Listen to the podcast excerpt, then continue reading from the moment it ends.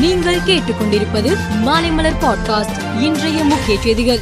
சென்னை போயஸ் தோட்டத்தில் உள்ள நினைவில்லத்தில் டாக்டர் பா. சிவந்தி ஆதித்தனாரின் திருவுருவ படத்திற்கு தினத்தந்தி குழும தலைவர் பாலசுப்ரமணியன் ஆதித்தன் மாலை அறிவித்து மரியாதை செலுத்தினார். தினத்தந்தி குழும இயக்குனர் பா. சிவந்தி ஆதித்தன் மற்றும் குடும்பத்தினரும் மரியாதை செலுத்தினர். டாக்டர் பா. சிவந்தி ஆதித்தனாரின் திருவுருவ படத்திற்கு தினத்தந்தி குழும நிர்வாகிகள் மாலை அணிவித்து மரியாதை செலுத்தினர். தமிழக பாஜனதா தலைவரை மாற்ற வேண்டும் என அதிமுக தலைவர்கள் கோரிக்கை விடுத்துள்ளனர். இந்நிலையில் தமிழக பாஜனதா செய்தி தொடர்பாளர் ஸ்ரீகாந்த் கூறுகையில் மாநில தலைவர் பணியை அண்ணாமலை திறம்பட செய்து வருகிறார். அவரை மாற்ற வேண்டும் என அதிமுக சொல்வது அர்த்தமற்றது. இது தனது காரை விட்டுவிட்டு அடுத்தவர் காரை ஓட்டுவதற்கு ஆசைப்படுவது போன்றது என்றார். சென்னையிலிருந்து திருநெல்வேலிக்கு இயக்கப்பட உள்ள வந்தே பாரத் ரயிலின் பணிகள் சேவை நாளை முதல் தொடங்க உள்ளது. இந்நிலையில் பயணச்சீட்டு முன்பதிவு நேற்று தொடங்கியது. வரும் முப்பதாம் தேதி வரை அனைத்து இருக்கை வசதி சொகுசு பெட்டிக்கான இருக்கைகளும் முன்பதிவு செய்யப்பட்டுவிட்டன.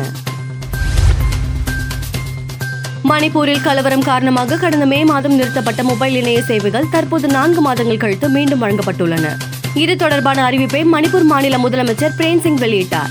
மே மூன்றாம் தேதியிலிருந்து நிறுத்தி வைக்கப்பட்ட இந்த தடை மாநிலம் முழுக்கம் நீக்கப்பட்டுள்ளது. வாரணாசியில் பிரதமர் நரேந்திர மோடியின் பாதுகாப்பில் இடையூறு ஏற்பட்டது. மர்ம நபர் ஒருவர் பிரதமர் நரேந்திர மோடியின் கான்வாயை இடைமறித்து ஓட்டியதால் சிறிது நேரம் பரபரப்பு ஏற்பட்டது. லால் பகதூர் சாஸ்திரி விமான நிலையம் நோக்கி சென்று கொண்டிருந்த பிரதமர் மோடியின் கான்வாய் வாரணாசியின் ருத்ராஜ் சென்டர் வந்தபோது இந்த சம்பவம் அரங்கேறியது. வரும் பாராளுமன்ற தேர்தலில் ராகுல் காந்தி வயநாடு தொகுதியில் போட்டியிட உள்ளார். காங்கிரஸ் தலைமையில் அமைந்துள்ள இந்தியா கூட்டணியில் மார்க்சிஸ்ட் கம்யூனிஸ்ட் இந்திய கம்யூனிஸ்ட் கட்சிகள் இடம்பெற்றுள்ளன. இந்த முறை வயநாடு தொகுதியை காங்கிரஸ் தங்களுக்கு விட்டுக் கொடுக்க வேண்டும் என இந்திய கம்யூனிஸ்ட் விரும்புகிறது. எனவே வயநாட்டில் ராகுல் காந்தி போட்டியிட வேண்டாம் என அக்கட்சி கேட்டுக்கொள்ள திட்டமிட்டுள்ளது. அமெரிக்க அதிபர் ஜோ பைடன் கொரோனா மற்றும் வருடாந்திர தடுப்பூசியை செலுத்திக் கொண்டார் என வெள்ளை மாளிகை அறிவித்துள்ளது.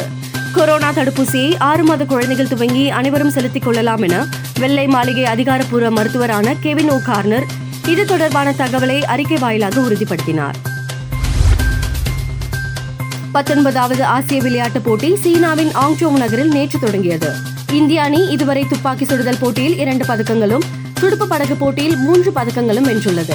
துப்பாக்கி சுடுதல் போட்டியில் குழு பிரிவு மற்றும் தனிநபர் பிரிவில் ரமிதா பதக்கம் வென்றுள்ளார் என்பது குறிப்பிடத்தக்கது. மேலும் செய்திகளுக்கு மாலை மலர் பாட்காஸ்டை பாருங்கள்.